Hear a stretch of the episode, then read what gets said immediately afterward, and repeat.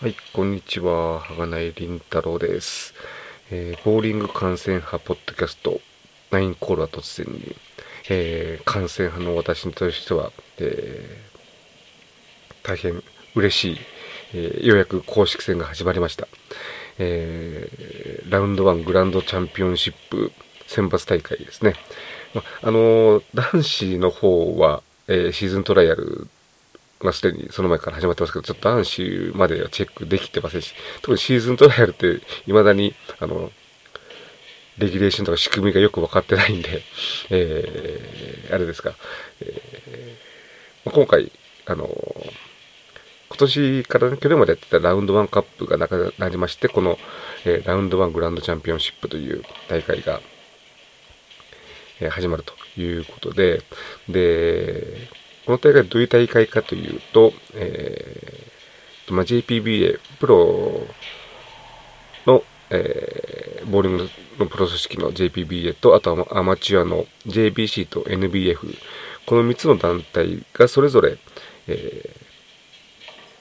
大会を、えー開きまして、えーその上位の選手が、えー集まってグランドチャンピオンシップ、それぞれのチャンピオンが集まって、まあ、グランドチャンピオンシップで、まあ、日本一の、えーボーラーを決めようという大会ですね。で、あのー今回やったのが、その、プロの大会に出場するための選手を決める選抜大会ということで、去年のラウンドワンカップで、あのー採用されたシステムといいますか、えー今年のあのグランドチャンピオンシップの場合は、えー1月から9月までの間、大会自体10月にあるので、それまでの間に全国10の会場で選抜大会をやって、それぞれの会場で、えー3シフト、まあ、3回、えー大会、3ゲームの、えー大会をやって、え上位2名が、え本戦出場ということで、各会場6名で、合計60名。あと、えーっと、大会推薦の選手が6名だったかな。で、66名が、まあ、女子の、えーここまで本当にややこしいんですけども、えーレギュラー部門は、えー66名が参加と。あと、あの、年齢でシニア部門とか、グランドシニア部門でしたっけ ?3 つ、えーあって、こっちは、あのーこっちのレギュレーションもちゃんと確認してないんですけども、えー少ない選手が、それでもやっぱり大会っていうかね、えやって、それで選手を選んでいると。いうことで、で、今回、えっ、と、30日の火曜日ですね、に、1月30日の火曜日に、えー博多で、まあ、九州博多で、えー第1回の選抜大会が行われて、行われたわけなんですけれども、えーこの大会、あのーエントリーした選手が非常に少ないと。一応定員には28名ということだったようなんですが、えー結果的にエントリーしたのが18名ということで、まあ、それぞれのやっぱ選手ね、あの自分の地元に近いところがやっぱりあのいろいろとあの移動とかね、コンディションの調整とかいいんで、そこを、えー選ぶのは当然だとは思うんですけども、まあ、他にどこを選ぶのかっていうのもこの大会の一つの戦略だと思いますので、で、えーエントリーの形式としては、一次エントリーで、えー9シフトまで選べるということで、ま各会場3シフトですので、3会場3シフト、えー選べるわけで、そこでどらどこを選ぶのかっていうのは、本当に、あのーまそれによって、こう、選抜大会取るか取らないかっていうことを左右すると言ってもいいんじゃないかと。やっぱり、あのね、東京、南砂とか大阪の堺とかはいっぱいエントリーしてますし、逆にまあ今回の博多とか北海道、仙台あたりは、えーエントリーが少ないというのがあるんで、そこをはね、やっぱりそれはそれで狙い目だからそこを狙っていくっていうのも一つの戦略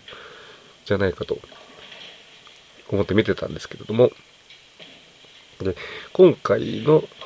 博多大会は、えー、18名がエントリーということで、えー、ね、18名のうち6名が、えー、選抜大会出場できる。3分の1、単純に見て3分の1ということなんで、ね、なんでここ他にもっとみんな来ないんだというふうに私は思うんですが、まあ、交通費とかね、いろいろと、あの、あるから、あれですけども。で、まあ、そんな中、あのまあ、やっぱすごい、すごいなっていうか、あのね、私は、あの、ツイッターとかフェイスブックでは、意識高い系という表現をしましたけれども、まあ、ちゃんとそういうことを考えている人は、ちゃんとエントリーしてるなと。まあ、ね、こういう言い方するとあれですけども、あの、今回エントリーしてない人がそういうことを考えてないというわけでは当然ないとは思うんですが、特にあの、愛知から、えー、と、松岡美穂子プロと、松尾聖華プロと安藤瞳プロ、あと、水谷若菜プロがエントリーをしていて、あやっぱりね、あのー、こういう大会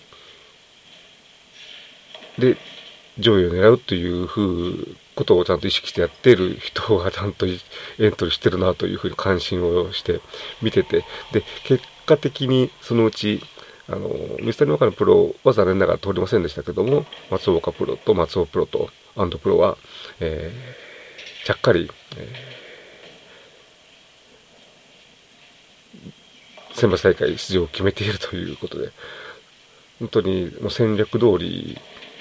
なんじゃないかなと思いますし、あと、まあ、あの、地元、博多といえばね、地元の松永博美プロが、えー、第一シフトでもうあっさり決めちゃうんじゃないかと思ってたら、ちょっと、え苦しいんで、なんとか、えー、第3シフトで通過ということ。あと、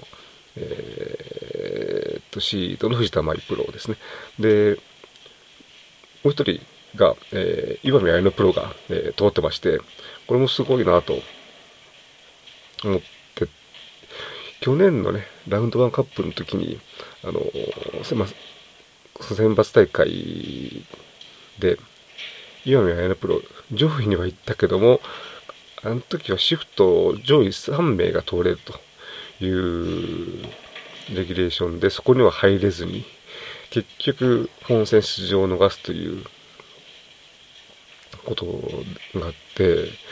で、まあ、今回、まあそういう経験を生かして、やっぱり最初からちゃんと狙っていくということで来て、で、きっちり、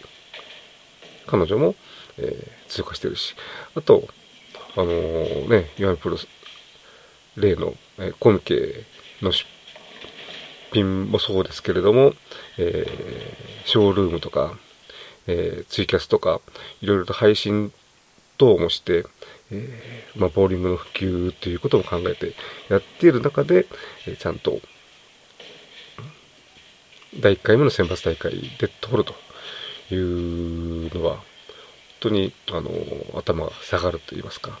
えー、すごいなというふうに、えー、思いました。はい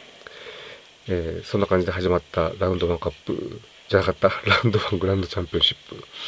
この大会も長いから誰かこういい、えー、略称を、えー、つけてほしいと思うんですが、